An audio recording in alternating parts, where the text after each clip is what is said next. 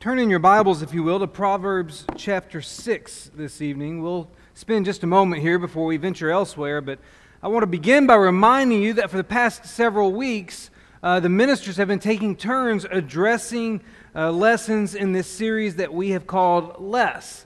And the focus of this series has been on the text of Proverbs chapter 6, verses 16 through 19, where we are given the seven things the Lord hates.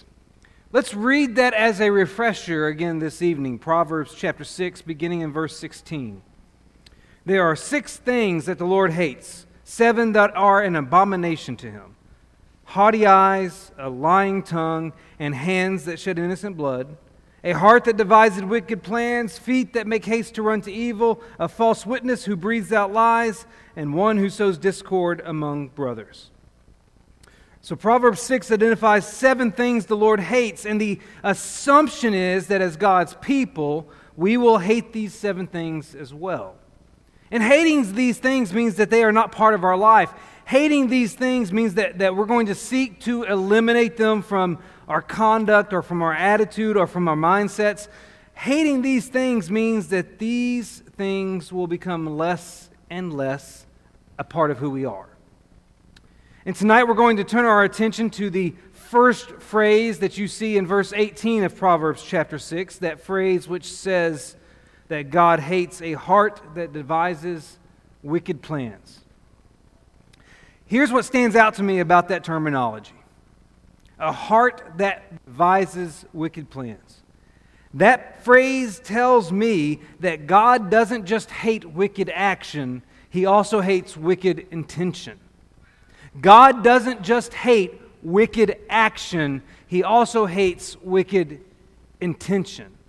And I believe the best way to illustrate this, the, the best way to explain this, is just to look at the story of one character in Scripture. To look at the story of a guy named Balaam. So, if you will, turn over to the book of Numbers, to the 22nd chapter. That's where we're introduced to Balaam. If you're not familiar with Balaam, he was a prophet of God. But what's unique is he just kind of appeared on the scene out of nowhere with no backstory whatsoever and no connection to God's chosen people of Israel who were in the process of relocating from Egypt to the promised land. In this regard, he's kind of like Melchizedek that king of Salem, who's also identified as a priest of God Most High in Genesis chapter 14 and verse 17. Melchizedek just appears on the scene in the life of Abram. Out of nowhere, no backstory, no particularly unique connection to Abraham and his descendants. Both Balaam and Melchizedek, Melchizedek have these unique intros into the story of Scripture. And right now, all you really need to know about Balaam is that he was one of God's prophets who lived and operated independently apart from the nation of Israel. And Balaam's story that we're about to examine here, starting in Numbers chapter 22, is, is linked to the story of another guy named Balak.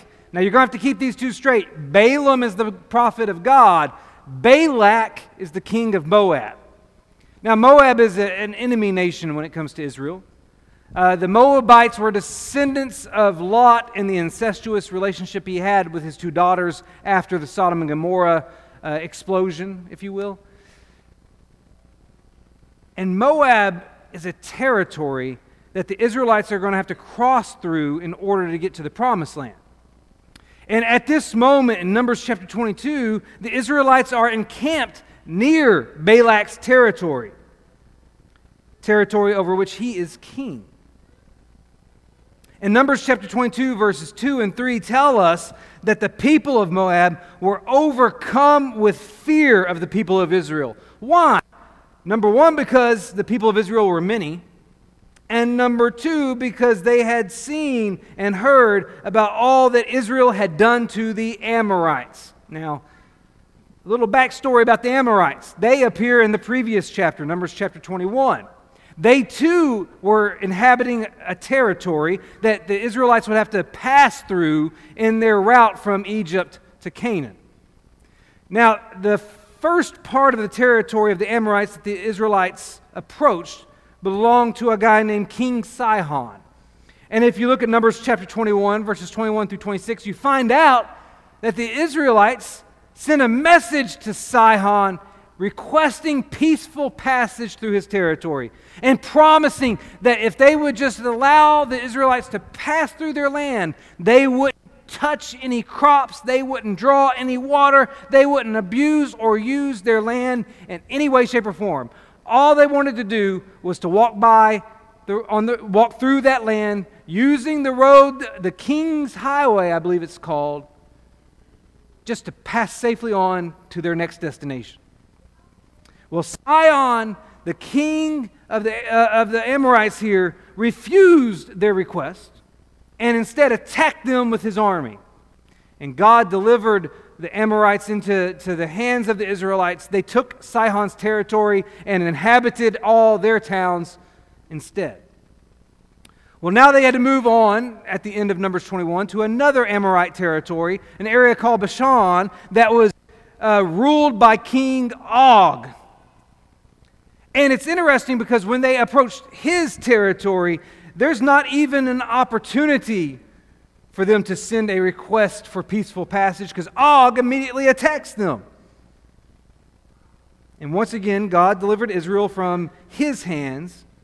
And we're told in Numbers chapter 21, verse 35, that they defeated him and his sons and all his people until he had no survivor left and they possessed his land. So in Numbers chapter 21, Two different kings associated with the Amorites are defeated and their land taken into possession of Israel. And now we get to chapter 22, and Balak, the king of the Moabites, sees this Israelite encampment just on the edge of his own territory. And he's thinking to himself, well, they're certainly going to do to me what they did to the Amorites. I need a better plan because I don't have the army to stand up to them. And so here's his plan I know of a prophet, and I know that whatever that prophet speaks happens. So why don't I get that prophet to come over here and curse these people? And so, what Balak chooses to do, his solution to their dilemma, is to hire Balaam to curse the Israelites. Look at Balak's message for Balaam in Numbers chapter 22, verse 5 and 6. He says, Behold, a people has come out of Egypt. They cover the face of the earth, and they are dwelling opposite me. Come now, curse this people for me, since they are too mighty for me. Perhaps I shall be able to defeat them and drive them from the land. For I know that he whom you bless is blessed, and he whom you curse is cursed. Now, before Balaam accepted Balak's offer, he instructed Balak's messengers to spend the night with him so he could have time to consult with the Lord in verse 8 of Numbers 22. In other words, Balaam handles this situation perfectly. Before he decides whether or not he's going to cooperate with Balak, he seeks God's guidance. You couldn't ask for a better decision out of Balaam right now. Balaam says, Before I answer your king, I'm going to talk to mine. And he spends that evening taking the opportunity to communicate with the Lord. And in verse 12, the Lord responds. God said to Balaam, You shall not go with them. You shall not curse the people, for they are blessed. And guess what? The next morning, when those messengers woke up, Balaam sent them on their way, saying, The Lord has refused to let me go with you. Balaam, Balaam obeyed God's orders, explicitly obeyed God's orders right here. At this point, Balaam is admirable. At this point, Balaam is exemplary. At this point, Balaam's the guy you want your daughter to marry. Well, maybe not mine. But Balak is persistent.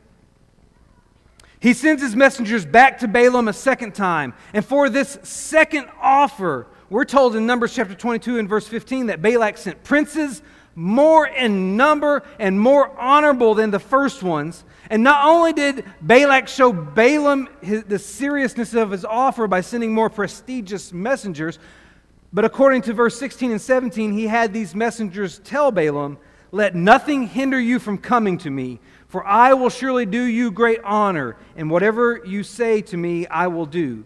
Come, curse this people for me.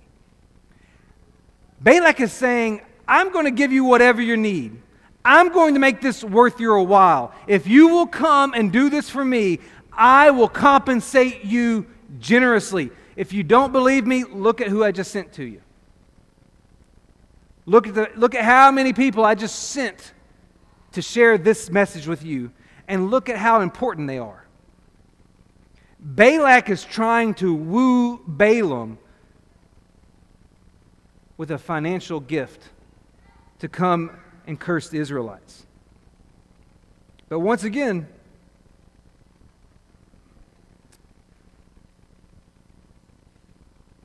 Balaam responds perfectly. If you look at Numbers chapter 22, verse 18 and 19, he gives as pure of a response as a follower of God could ever give. He says, Though Balak were to give me his house full of silver and gold, I could not go beyond the command of the Lord my God to do less or more. So you too, please stay here tonight that I may know what more the Lord will say to me. Once again, Balaam says, I've got to consult with God before we do anything. And this time, God has a different message for Balaam. When the first group of messengers came to Balaam, God instructed him not to go with them. But this time, God says in Numbers chapter 22 and verse 20, If the men have come to you to call you, go with them, but only do what I tell you. God gives Balaam permission to now go with these guys. So, like an obedient prophet, the next morning, Balaam gets up, saddles his donkey, and goes with these messengers to meet Balak. Now, here's where things get tricky. The very next verse, Numbers chapter 22, verse 22, the verse that follows Balaam getting up, saddling his donkey, and going with these men as the Lord had authorized him to do, the very next verse says, But God's anger was kindled because he went. And the angel of the Lord took his stand in the way as his adversary. When you read this at first glance, this seems like a fickle God. One minute he's saying, You can go now, and the next minute he's angry that he went. How are we to understand this? Why is God all of a sudden sending the angel of the Lord to be Balaam's adversary? See, you look, the next few verses tell how this angel of the Lord attempted to kill Balaam on three separate occasions. And Balaam's donkey, who was able to see the angel of the Lord, unlike Balaam himself, thwarted all three attempts. Now, why would God suddenly change his mind about whether or not Balaam should go? Why would God permit Balaam to go to Balak one minute and the very next minute oppose him? Look at what the angel of the Lord said to Balaam in verse 31. This is after the Lord opened Balaam's eyes so that he saw the angel of the Lord standing in the way with his drawn sword in his hand. The angel of the Lord said, verse, 30, verse 32 actually, Behold, I have come out to oppose you because your way is perverse before me. Another translation says, Your way was reckless and contrary to me. The idea here is that Balaam is not doing what God told him to do. His way is perverse or reckless because he's not doing what God told him to do. But back in verse 20, God told him to go with the messengers back to Balak. And at this moment, he's going like God had told him to do. And that's exactly what Balaam points out. In verse 34, Balaam said, I have sinned, for I did not know that you stood in the road against me. Now, therefore, if it is evil in your sight, I will turn back. Balaam saying, Listen, you, I was told to go, but and I didn't see you standing in the way, but if you really don't want me to go, I'll turn back around.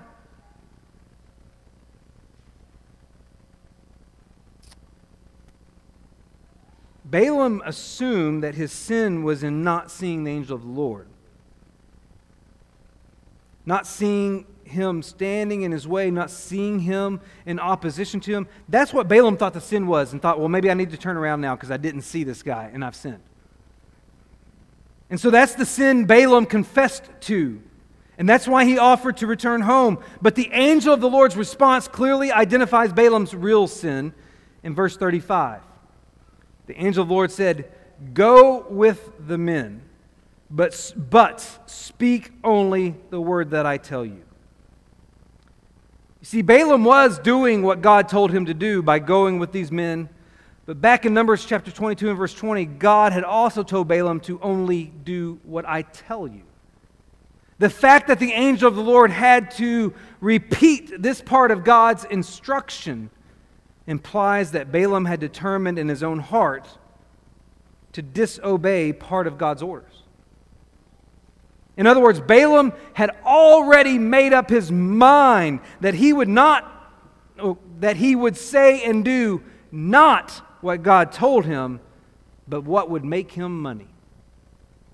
The intent of Balaam's heart was differing from the instructions that the Lord had given him. Now, this is not initially evident in the ongoing storyline because Balaam goes on to meet with Balak and spoke three oracles that are recorded in Numbers chapter 23 and 24. In all three oracles, God put a word in Balaam's mouth so that Balaam was only able to bless the nation of Israel and not curse it.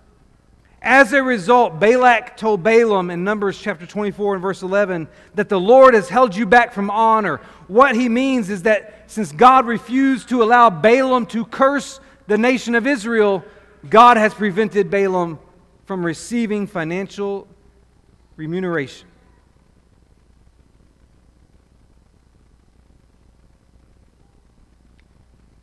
But Balaam's sinful intent here may not be evident in this part of the storyline, but it does become evident when you finish the story. So skip to chapter 25, Numbers chapter 25. I want to read the first nine verses with you. Numbers chapter 25. This is the uh, conclusion of these interactions between the, the nation of Moab and the nation of Israel in this ongoing storyline. So, Numbers chapter 25, verse 1 While Israel lived in Shittim, the people began to whore with the daughters of Moab.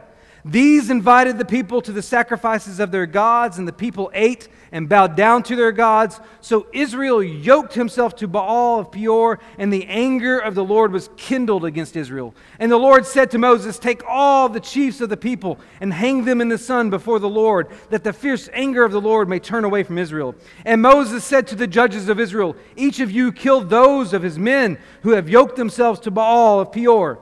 And behold, one of the people of Israel came and brought a Midianite woman to his family in the sight of Moses and in the sight of the whole congregation of the people of Israel, while they were weeping in the entrance of the tent of meeting. When Phinehas, the son of Eleazar, son of Aaron, the priest, saw it, he rose and left the congregation and took a spear in his hand and went after the man of Israel into the chamber and pierced both of, the, both of them, the man of Israel and the woman, through her belly. Thus the plague on the people of Israel was stopped Nevertheless, those who died by the plague were 24,000. Now, you may have noticed, we just read nine verses that talked about this situation involving the women of Moab and men of Israel, and not once was Balaam's name mentioned. So, how does this have anything to do with Balaam? Now, you have to remember that we've already had it pointed out that by the angel of the Lord standing in his path, Balaam had obviously developed an intention in his heart that was inconsistent with the will of God, or else God would not, not have sent the angel of the Lord to kill him. See, after Balaam failed to curse the nation of Israel on behalf of, of Balak and the Moabites through his spoken oracles, what happens here in Numbers 25 is that the Israelites bring a curse on themselves by engaging in sexual immorality with the Moabites and by worshiping their deities. They are doing things that God had explicitly said in Mosaic law not to do. You can go back to Exodus chapter 34, verse 16, I believe it is, where there's instructions not to have relationships with, the, with women of other nations because they would lead them astray. And of course, there are in the Ten Commandments of Exodus 20 the instructions not to worship another deity. But what does that have to do with Balaam? There's a couple of New Testament passages that shed light on this for us. So skip over to 2 Peter chapter 2 and notice verse 15 and 16 very quickly. That's 2 Peter chapter 2 verse 15 and 16. In a section of his second epistle that warns against false teachers, Peter says this. He says that false teachers have followed the way of Balaam, the son of Beor, who loved gain from wrongdoing, but was rebuked for his own transgression. A speechless donkey spoke with human voice and restrained the prophet's madness. Peter's passage implies, implies that Balaam did something wrong for gain. Based on what we read earlier, it seems likely that Peter is referring to the fact that Balaam found a way to help Balak so that he could receive the payment that Balak was withholding after he failed to curse the nation of Israel through his oracles. Peter is saying that Balak is the standard of a false prophet who seeks money instead of truth. Now skip over to the book of Revelation to the second chapter. Revelation chapter 2 and verse 14. This is part of Jesus' letter to the church in Pergamum. And in it, Jesus is criticizing some of the members of that church for accepting false teaching. And he says, You have some there who hold the teaching of Balaam, who taught Balak to put a stumbling block before the sons of Israel so that they might eat food sacrificed to idols and practice sexual immorality. Jesus' own words here in Revelation chapter 2 and verse 14 imply that Balaam advised Balak to use the Moabite women to seduce the Israelite men into engaging in sexual immorality and thereby bringing a curse on themselves by not adhering to God's standard of purity. It seems that Balaam may not have been mentioned in Numbers chapter 25, but subsequent biblical texts indicate that he was ultimately the one who orchestrated the curse that came on Israel in Numbers chapter 25. A curse that Israel brought on themselves through their own sin. So, what we discover is that when Balaam received permission from God to go to Balak, his intent was to do whatever was necessary to get paid, even if it meant going against the will of God. And that's why God stood in opposition to Balaam as he rode on his donkey. It wasn't because of a sin that Balaam had committed at that point, but a sin that Balaam had conceived and planned to do at that point. When we consider Proverbs chapter 6 and these seven things God hates, most of them are references to things that we do haughty eyes, hands that shed innocent blood, a lying tongue. Those are activities. But then we get to this one that appears in verse 18 a heart that devises wickedness. That's not as much something you do as it is something you intend, something you plan, something you conceive. And do you remember what the book of James says about sin? It's James chapter 1, verse 14 and 15.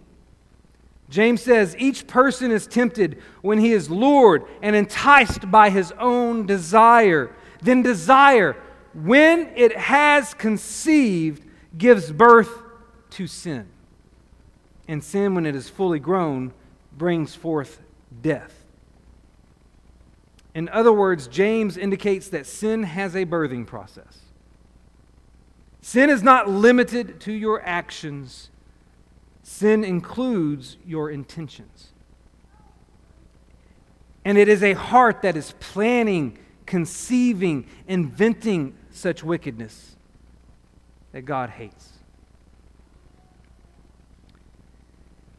You see, there are some of us, some of us who are struggling because we're already thinking about that next sin we're going to commit. We're already planning to sin in the future. We already have an idea that we're going to sin again. It's a heart that devises wickedness. God wants hearts that are so in love with Him that they're not thinking about the next sin, that they're not planning the next sin, that they're not devising a way in which they can commit the next sin. See, the message for tonight is pretty basic. The message for tonight is that there needs to be less sin in our lives. There needs to be less sins of commission. That, that's when you do what God has forbidden. There needs to be less sins of omission. That's when you fail to do what God has commanded. And there needs to be less sins of intention. That's when the intent of your heart is to do the opposite of God's will before you ever get around to acting on it. Because Scripture declares that God hates a heart that devises wicked plans. And may we never forget the words of Hebrews chapter 4 and verse 12, which says, The Word of God is living and active, sharper than any two edged sword, piercing to the division of soul and spirit, of joints and marrow, and discerning the thoughts and intentions of the heart. God knows what's on your heart right now. God can read your heart at this very moment. Remember, God's the one who doesn't look at outward appearance. He's the one that looks at the heart. As God looked at your heart this evening, what does He see? Does He see a pure heart? Does He see a heart in the image of His? Does He see a man or a woman after His own heart? Or does He see a heart that's already thinking about the next sin? A heart whose intent is to do the opposite of God's will. This evening, it may be that your heart is not right and something needs to change. Maybe you need to repent tonight of a heart that has had the wrong intent. Maybe, maybe you've got sin that you have never had washed away. And maybe you need to confess your belief that Jesus Christ is the Son of God, repent of your sins, and be immersed in water for the forgiveness of those sins.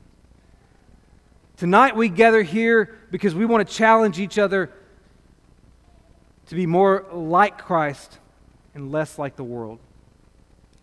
And it may just be that you need to do something tonight to make that happen in your own life.